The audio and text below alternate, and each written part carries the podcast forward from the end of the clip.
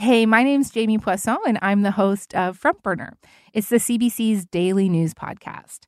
And every day we're discussing the big events and fault lines shaping Canada and the world politics, economics, social movements, you name it. Sometimes we even talk about really fun stuff like the enduring relevance of Lord of the Rings. You can hear Front Burner on CBC Listen or wherever you get your podcasts. This is a CBC podcast. All episodes of our show are available right now. Binge listen to the entire series by searching for the no good, terribly kind, wonderful lives and tragic deaths of Barry and Honey Sherman, wherever you get your podcasts. You can also listen ad free by subscribing to the CBC True Crime channel on Apple Podcasts. A Lionsgate Sound and CBC podcast production.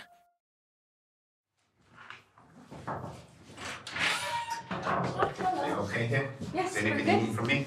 No. Because I've got a coffee to you there, so. Perfect. Okay. Yeah, great. Yeah, thanks very Thank you. much. Thank you. so much. We're setting up in a hotel room just outside London, England. The um, the producer Kathleen is going to be down the line from Canada. Oh, okay. So we're, we're here supporting it. We'll Yeah, no talk worries. about your, No worries. your Yeah, yeah. biography, and then they'll talk to you on those headphones. Yeah, so hopefully all of it will be done in about 90 minutes. but- Getting this interview wasn't easy.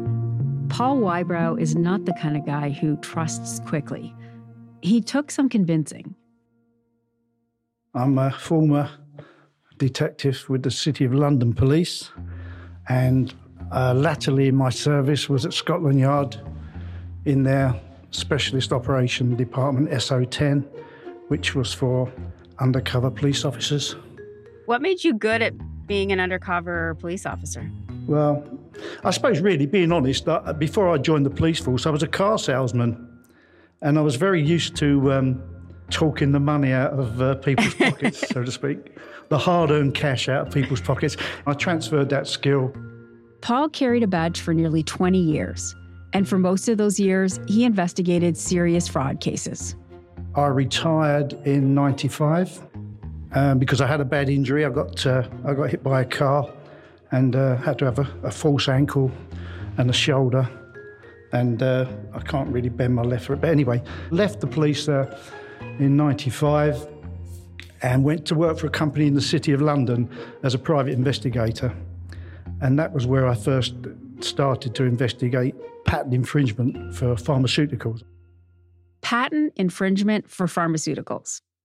I know it doesn't sound quite as sexy as the stuff he would have done as an undercover cop, but big pharma is a pretty crazy world. And basically, Paul became a spy for them. It was at this point in his professional life that Paul's world intersected with Barry Sherman's. Barry Sherman was a powerhouse in pharmaceuticals. Apotex was earning $700 million a year in sales. Barry had not only become well known for his business savvy, but also for the aggressive nature in which he went after patents held by big pharmaceutical companies like Bayer. During the second half of uh, 95 and the first part of 96, we were called over to Bayer by Steve Smith. Steve Smith was head of investigations at Bayer, one of the largest pharmaceutical companies in the world, with its headquarters in Leverkusen, Germany. Smith was very, very um, keen to get intelligence on Barry Sherman, which was a bit strange because we're normally focused on the company, you know. But Smith said that Barry Sherman, they'd had litigation against him in the past for producing a, and they, he knew they were producing a drug called ranitidine, which was an anti-ulcer drug. Thanks to COVID vaccines, we all know a lot about brand name drugs Pfizer, Moderna. They're household names now. Basically, what happens in the pharma world is that companies like Bayer develop new drugs. And for a period, that company is the only one allowed to make it. The drug is protected by a patent. Companies like Apotex don't develop new drugs. They make generic versions based on the original formulas when those patents run out. For example, one of Apotex's bestsellers is a generic version of the cholesterol drug Lipitor. I mean, particularly Bayer in Germany, they protected their patents with vigour, really, because if somebody started making their product on the market, it would uh, undermine their market share. And, uh, you know, they spent millions of dollars developing and producing this drug, and then someone's making it down in Mexico or China for pennies and then putting it on the market. The standard phrase was that uh, counterfeit and uh, copied pharmaceuticals was much more lucrative than heroin, cocaine, and the rest of it. The race to develop a generic version and to push the limits on patent dates is a constant source of tension between big pharma and generics. And whether you see generic drugs as counterfeit and copied or legitimate and necessary depends on which side of the multi billion dollar battle you sit on. According to Paul's boss at Bayer, Steve Smith, Barry was on the wrong side. He was a major infringer, and they'd had brushes with him in the past and that uh, he needed to be stopped. Yeah, that was Smith's uh, kind of mantra. He needed to be stopped. Barry didn't just piss off Bayer because he was competitive. At any given time, Apotex could be involved in hundreds of legal battles, mainly over patents. But it seemed to Paul that Barry's aggressive nature had gotten under his boss's skin. In addition to the usual intelligence gathering operation, Smith wanted to know the movements of Barry Sherman where he lived and everything. It, it, was very unusual to focus on an individual. Once you got instructions that a company was infringing, you would then focus on the company and their their shipping and their you know the general movements of the factory. And you'd sit there, or you'd employ someone to sit there, and generally just try to gather intelligence. But to focus on an individual was very, very strange. I'm um, sorry, Paul. I have a cat who appears at every interview I do. His name is Wilbur, and he loves the mic. okay, back to Paul. So his job was to go after Barry, and the plan got elaborate. He set up a fake charity based in the Middle East as a sting operation.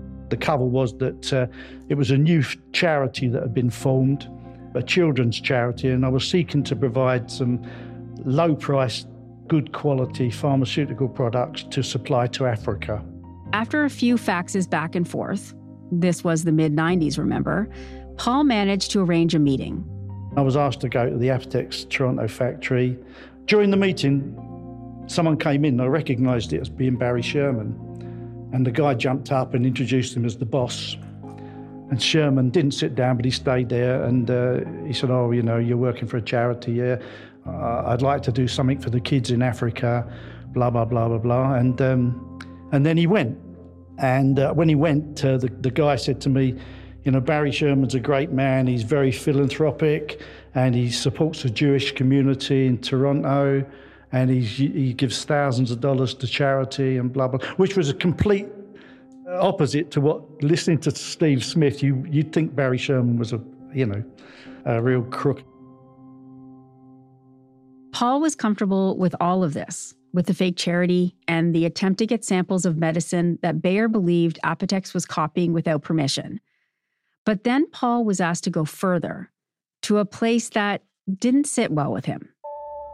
Smith wanted us to try and find somebody to put something in Sherman's trunk of his car.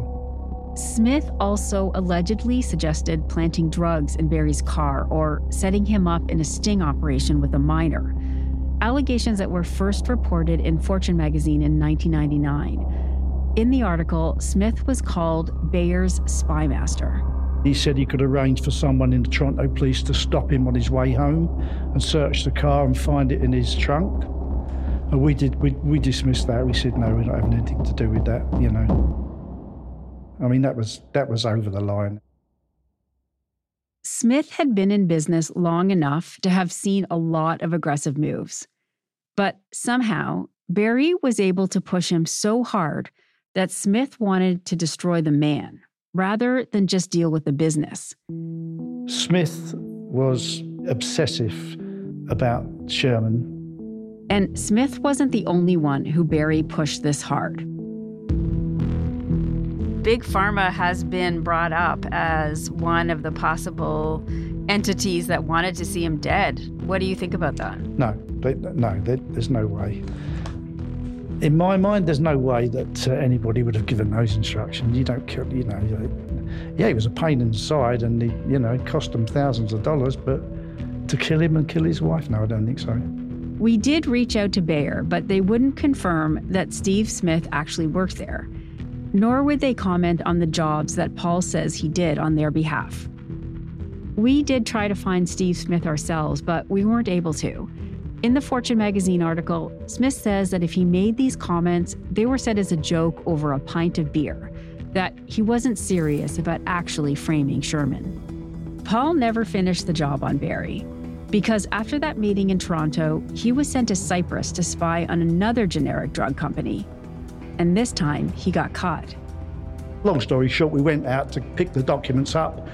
We took possession of the documents, and the next day we were arrested and uh, they, they charged us with industrial espionage, and uh, we ended up getting 18 months. Paul served eight of those 18 months in a Cyprus prison. Once released, he left the spy business for good, and he has no idea if anyone was hired to follow up with Apotex or finish the job. And that was it. Barry Sherman lived to fight another day, really. I'm Kathleen Goldhar. And this is the no good, terribly kind, wonderful lives and tragic deaths of Barry and Honey Sherman. Chapter 3 The Scorpion.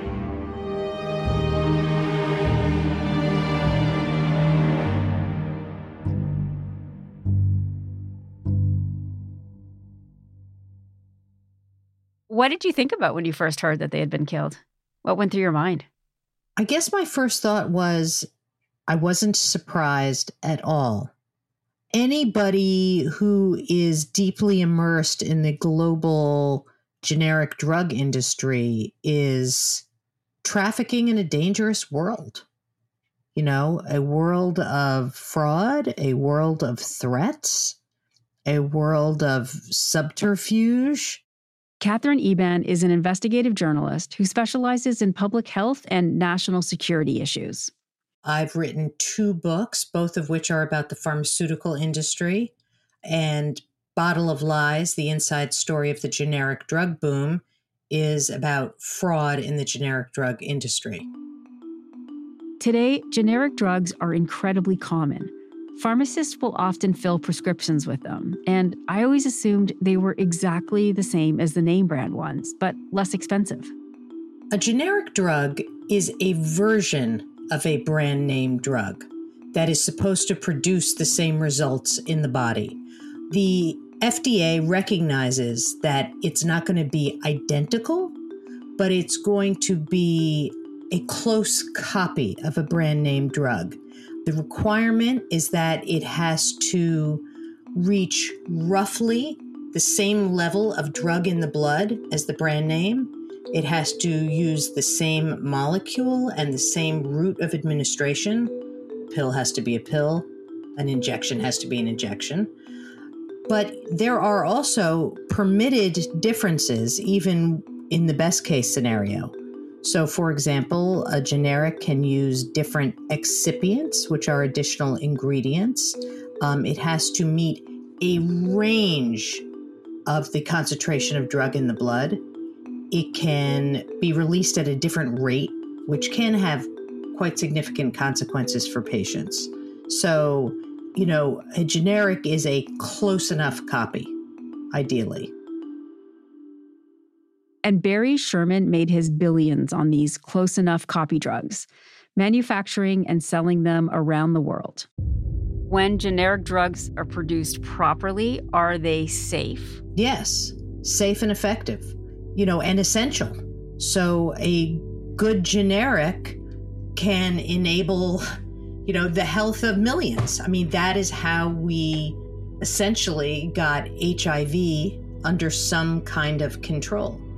In 2020, the global generic drug market was valued at nearly 400 billion US dollars.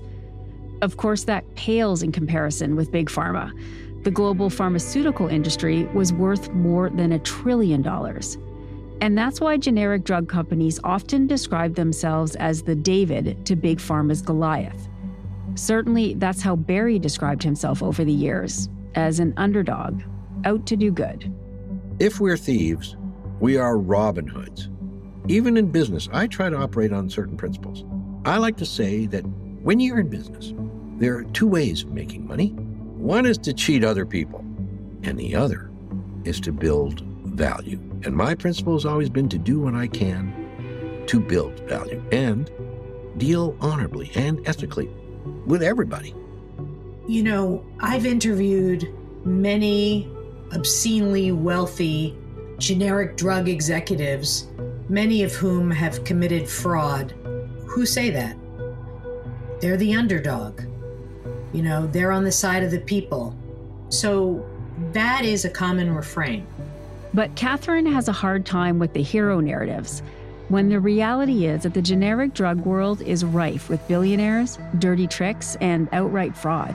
Sometimes it's generic companies fighting against one another, and in other instances, it is generic companies colluding with one another. So, for example, there is this vast case that has been brought against a number of generic drug manufacturers for price fixing. And Apotex, I think, has been named in that. Hold on one second. Let me just double check that. I just want to see. Hold on. Yeah. Okay. So, um, you know, Apotex has been identified as participating in this vast price fixing scheme. In another instance, after inspecting one of Apotex's plants in India in 2017, the FDA found evidence that the company was using fraudulent data. And as a result, the FDA imposed a warning letter and an import alert against the company, meaning that they were restricting Apotex's drugs from entering the US market. That is a very heavy penalty for a company. I mean, it's it's a vast financial loss for the company, uh, and it really got ensnarled in in the FDA's sort of compliance and oversight mechanisms. So, you know, to this day, the company is still digging out from those sorts of problems. I have often said about my beat that I cover organized crime. I'm writing about organized crime. You know, it just happens to be organized by uh, pharmaceutical executives, but organized crime nonetheless. Do you ever face threats? Sure. Oh, yeah. Absolutely. Tell me a little bit about that. Um, you know, I've been followed, I've been threatened, I was tailed, um, I was lied to, the Chinese government followed me and hacked my phone. I've had routinely the garbage stolen in front of my house. Yeah. Oh, and faced sort of epic and endless threat of lawsuits, certainly in the run up to Bottle of Lies publication. But I was never sued. Hmm. So, you know, the truth is still a defense.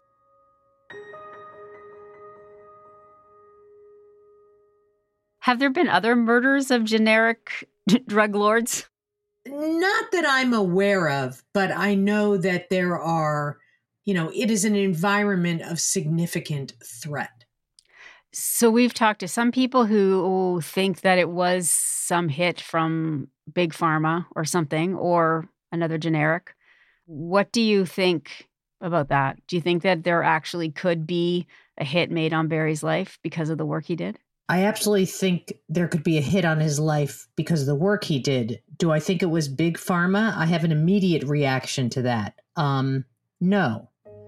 Frankly, from everything I could see, I think a hit would be much more likely to come from a generic competitor. There's plenty of ruthless competition within the generic drug industry. To be successful in the generic drug industry, you have to be litigious. You have to be not afraid of conflict because it's all conflict, it's war. The brand companies will surround their products with patents, not just a patent. Hey, one patent for one drug. No. Dozens of patents on a single drug. You patent the molecule, you patent the method of manufacturing, you patent the use of the excipients, you patent the time release formula. You know, you protect that drug in every possible way. Now, if you're a generic drug company and you want a piece of that, you are going to be in a battle in court. And if that is not your thing, you're in the wrong industry. So I do think that, you know, from all reports, his uh, litigious nature, his embrace of conflict, made him a perfect generic drug executive. And he did embrace it. Barry's legal maneuvers, his challenges to patent holders and to government regulators cost everyone a lot of money, including Apotex. That's why Apotex is by far the largest investor in research and litigation in Canada. In this Apotex promotional video, Barry justifies his litigiousness. Well, it's Saul Rubinek playing Barry, using Barry's words. Apotex wouldn't give us permission to use the actual tape. In total, those patent challenges delivered more than $1.3 billion in new generic revenue to the market. No one comes even close to matching those numbers. And we're going to keep on leading the way. What's clear to me is that this is an industry where nice guys finish last, and the people who really want and attempt to do the right thing face great penalty. For most of us, crime is something we see on the news. We never think it could happen to us until it does. Loved ones are gone, and for the survivors, the scars will never heal.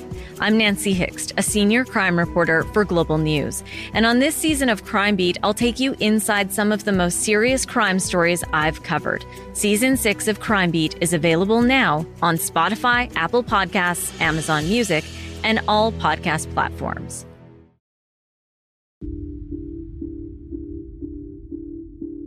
I said, Barry, I think we should drop this case. I think we should drop this case, or I think we should settle this, settle this, settle this. And he would say, no. Shashank Upadhye headed up Apotex's legal department. Nice shirt. Did you wear that on our behalf? Standing outside his front door of his home, which is in a well to do oh. suburb of Chicago, Shashank greets us wearing a t shirt with a red and white Canadian flag emblazoned on the front. Hi, what a beautiful day. We settled into his basement to talk. I said, well, Barry, I said, we're going to be spending X number of dollars on this. And I said, what's the point? You know, he says, no, no, we should never reduce our litigation spend. He says, our litigation spend today on some of these products will become the products that we're able to launch in the future. So here I am trying to save money. And I kept fighting with Barry. I said, Barry, but this is ridiculous. I said, you know, I'm going to be spending millions of dollars on these and I, I, I can't see an outcome in the immediate future. And he says, Shashank, he says, why are you always so concerned about saving my money? Right? He says, it's my money. And I said, I understand that, Barry but I'm trying to save you money. He says, Well, if I don't want you to save my money, then you shouldn't have to worry about saving my money. So continue on. When Shashank first met Barry, they were on opposite sides of the courtroom. I think it was 2004, and was representing Eon Labs. There was an ongoing lawsuit between Apotex and Eon Labs on some patent infringement work. Basically, Barry was arguing that Eon Labs had infringed on Apotex's version of an immunosuppressant drug. So, Barry, as the inventor, was testifying regarding the story of how this invention came about and how he got this US patent on his version of the cyclosporin generic. And that was the key how Barry got his US patent. I think it was the second or third day, Barry actually testified. Barry testified about why he did certain things during the patent application process in Canada, New Zealand, and the United States, which in my mind triggered some unique and very underused uh, provision of the patent law. So, without getting into the nitty gritty of patent law, you're welcome, Shashank was able to figure out that Apotex did not actually have a legitimate patent for that specific drug in the US. And essentially, by the time the night was over, Apotex's counsel recognized that the patent was in fact invalid. The case was over. This was worth tens and tens of millions of dollars. He then hired a recruiter to uh, recruit me. I mean, if they can beat you, why not get them to join you? Shashank was the first person who I interviewed who could actually say that they'd beaten Barry at his own game. So it's not really a surprise that he wanted to hire him. So the recruiter literally asked, What would it take? And I said, Well, you'd have to make some type of like, really obscene offer in order for me to consider it. Like, I mean, it'd have to be obscene and uncivilized. So he came back and they made an offer I couldn't refuse. And what was your title there? My title going in was Vice President of Global Intellectual Property, but effectively I was the first lawyer and only lawyer into the company. I was building the legal department, hiring lawyers and hiring paralegals, you know, as part of the overall building of a department. Because again, Apotex was a multi-billion dollar company, tens of thousands of employees, and no internal legal staff. Shashank worked at Apotex in an office beside his boss for five happy and busy years. Barry and his outward persona to everybody in the industry and everybody in Canada was some type of obnoxious, bully, bull in the china shop, litigious. But that was one side of his personality to the outside world when it came to the business side. Now, internally, this is where the other part of the maybe he was a Gemini and the other twin would come out, in that he was, in my view, a marvelous boss.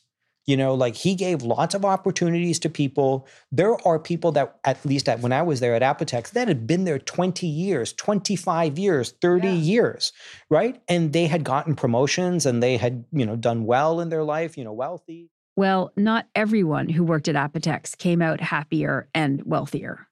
We had somebody arrested on site, you know, for theft of trade secrets, you know, and stealing formulations and whatnot. But that was back in, oh gosh, I don't know, 2010, maybe 2011.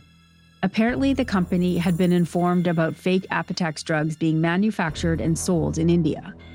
So, though we had facilities in India, they were just, you know, R&D facilities, development and commercial manufacture, but not for the actual Indian market for Indian patients. According to Shashank, the fake drugs were being made in New Delhi, and the counterfeiters were slapping Apotex stickers on the bottles. We figured out that in a short period of time that the person running the Indian facility, the counterfeit facility in India, was brothers with mm. one of our guys in Toronto. And the RCMP came and arrested him. He got arrested in front of dozens and dozens of people, right? And we wanted that to happen. We didn't want to take him down at his house or anything like that. And he said, no, no, he, he needs, we need to make a lesson out of him. We want to prosecute to the full extent. The arrest would be humiliating for sure. But Barry and his leadership team would protect his business at any and all costs. Look, I know that this guy was the primary breadwinner in his family. I know that he has a wife and a couple of kids. And more likely than not, his wife and his kids will probably move back to India. They'll probably get divorced. And I've probably wrecked their lives. I said, I know that. I said, I'm not doing it. He brought this upon himself. Apotex declined to comment for this story, but it's clear after everyone we talked to, after everything that's been said about Barry Sherman, that he was singularly, obsessively focused on Apotex and its continued success. And just like generic drugs themselves, your view of Barry's business style depends on what side of those fights you find yourself on. Barry did not create court systems. He did not create judges. He did not pass legislation on his own and rules and, and, and regulations. It was already pre existing. So he says to himself if this institution exists, it's there to adjudicate disputes. He didn't have a problem availing himself of the court system money. or his money. And I know there's people like myself who are very concerned about his money, but when he wasn't, what more can I say? yeah. You know? Barry may not have been concerned about his money when it came to litigation, and he certainly didn't shy away from aggressively going after somebody who crossed him, someone who he thought was in the wrong. But what about those who were in the right?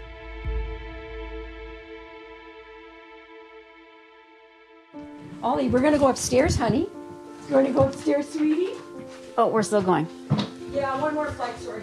Dr. Nancy Olivieri knows what it means to be on the opposing side of Barry Sherman. Hold on, I want to count. Have you ever counted it? One, two, three, four, five, six. A lot of it has now been scanned. Five, six, four, seven, eight, 49, 50, 51, 52, 53, 54. There are more than 100 boxes of legal papers, court exhibits, decisions, and appeals. box upon box, stacked up on top of each other, tucked away in a corner room on Nancy's third floor. In the next room, there are shelves upon shelves of books. Hooked, The Push to Prescribe, The Whistleblower, you know, Overdosed America, The Truth About the Drug Companies, Deception, Pharmaceutical Promotion in the Third World. My favorite book is here, best title in the world. The Real Pushers. For many years in Canada, Nancy Olivieri's name was synonymous with Barry Sherman's.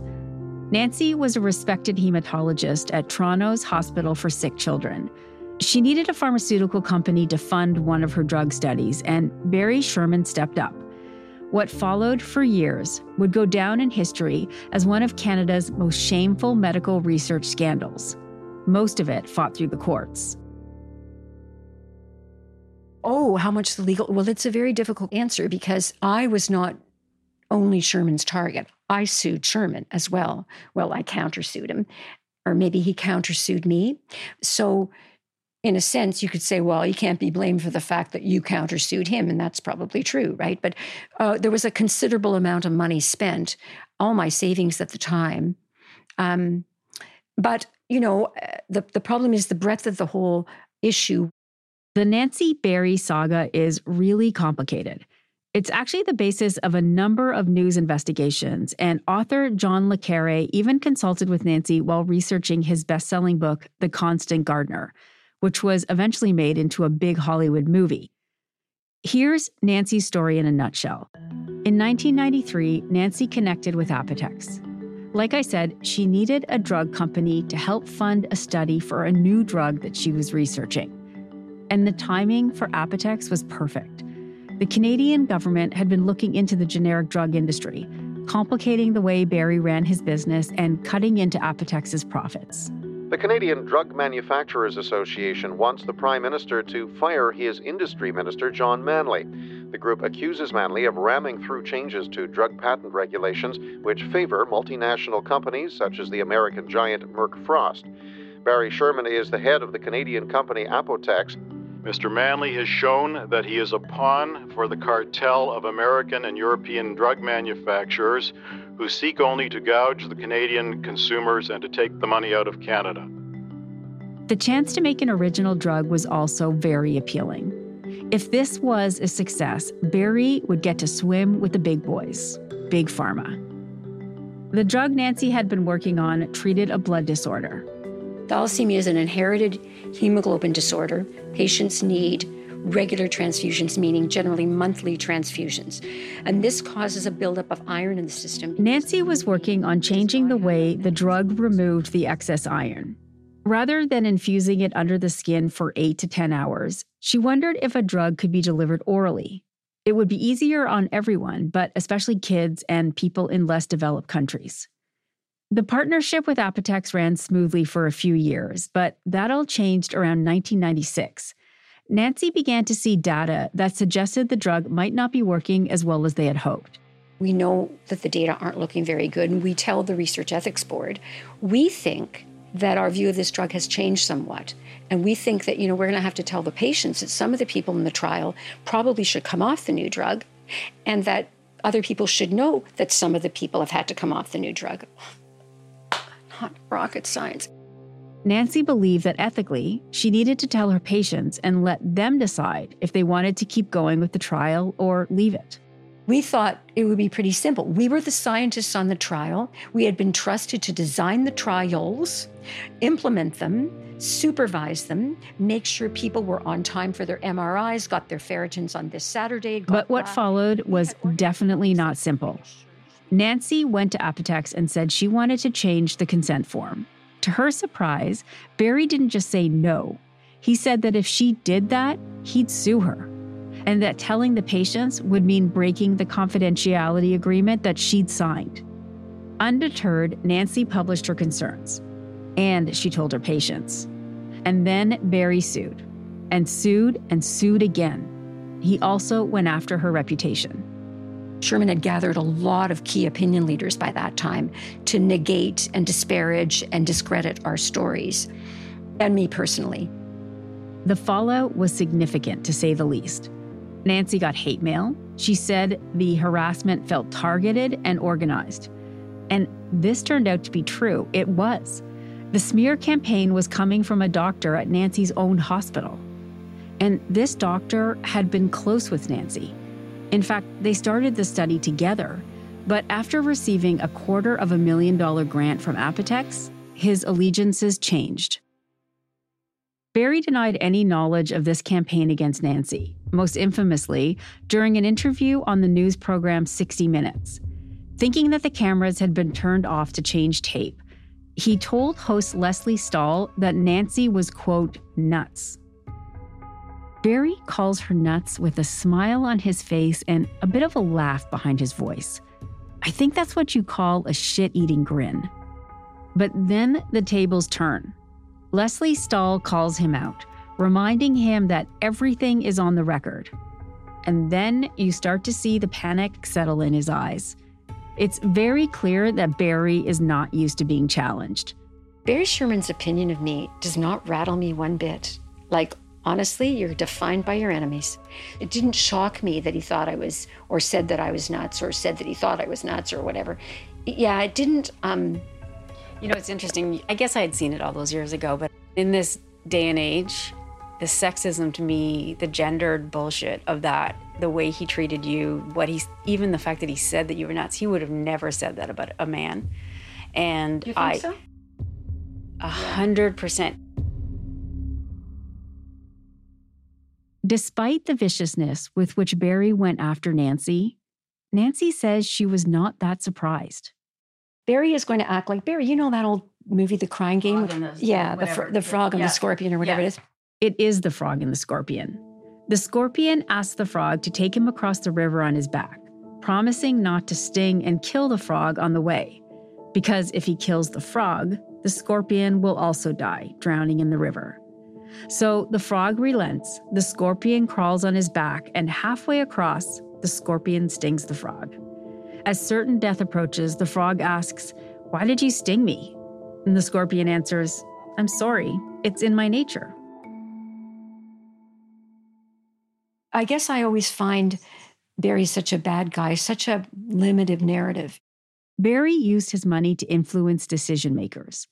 Principal players at Sick Kids Hospital and the University of Toronto did his bidding because Barry had promised them millions of dollars. They can't offend Barry. And if Barry says, you got to make sure this girl is fired, they fire her. Apotex terminated Nancy's drug trial and then her contract. She says Sick Kids fired her, not once, but twice. They say she resigned. Regardless, Nancy fought back, and in 1999, she was reinstated. In the end, Nancy was vindicated and she was lauded as a whistleblower.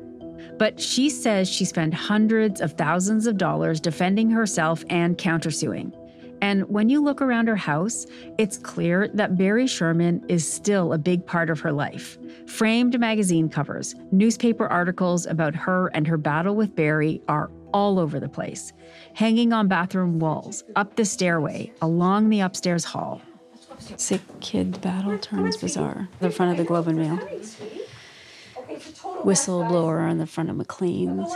And when you talk to her about those years, there are still flashes of anger and lingering trauma. Sometimes like FedEx dropped off something. My daughter said, What is it? And I said, I don't know. I think it might be a lawsuit. She looked at me and said, Lawsuit? I said, yeah, okay. It's, it's not a lawsuit. It's not a lawsuit. That is the first thing I always think of. It's a lawsuit. This is at least 10 years since I settled the last one. No, it's eight. Barry and I settled in 2014 before he regrettably died. And um, yeah. And once I saw a guy pacing outside and I hid because I thought he was going to serve me. With what? I haven't been in court in eight years, but it's always there. We're not talking to Nancy Olivieri because we think she had anything to do with Barry and Honey's deaths. Although she did joke about being disappointed that the police never knocked on her door. But her case does shine a light on the way that Barry used his money and his personality to shove his enemies around. He was relentless. Even pharmaceutical executives like Steve Smith at Bayer allegedly let his feelings for Barry get the better of him. So it makes sense that people believe someone in the pharmaceutical world wanted him dead. Do you have a theory? I mean, some people said brand pharma. And I'm thinking to myself, is like, on what planet would any brand pharma company like, what do they get whacking Barry? Barry's former lawyer, Shashank Upadhye, again. I went through and I looked at the cases and said, I don't see a single case in which Apotex was the sole destroyer of stock market valuation of a particular large brand company. So I said, that's ridiculous. Shashank doesn't believe that Barry was killed over business. Initially, my hope was a random junkie recognized that Barry Sherman is the chairman of a pharmaceutical company, and pharmaceutical companies make oxycodone, and hope that Barry had good quality drugs at home, but it was like a, a burglary gone bad. Then some people say it was the family. I don't think anyone else in his right mind would have done for them what I did. I spent about $15 million trying to help the three of them, all down the drain, trying year after year after year to help them make better lives for themselves. That's next time on the no good, terribly kind, wonderful lives and tragic deaths of Barry and Honey Sherman. This episode was written and produced by me, Kathleen Goldhar, and Michelle Shepard. Lisa Gabriel is our producer. It was executive produced by Charlie Webster, along with Lisa Gabriel and myself. Andrea Varsany is our associate producer. Our technician is Laura Antonelli. Sound design and mixing by Reza Daya. The role of Barry Sherman is played by Saul Rubinek. Stuart Cox is the executive producer for Antica. Special thanks to our London producers, Jago Lee and Simona Rata. This is a Lionsgate Sound co production with CBC Podcasts. Lionsgate Sound engineered by Pilgrim Media Group in collaboration with Antica Productions, exclusively for CBC.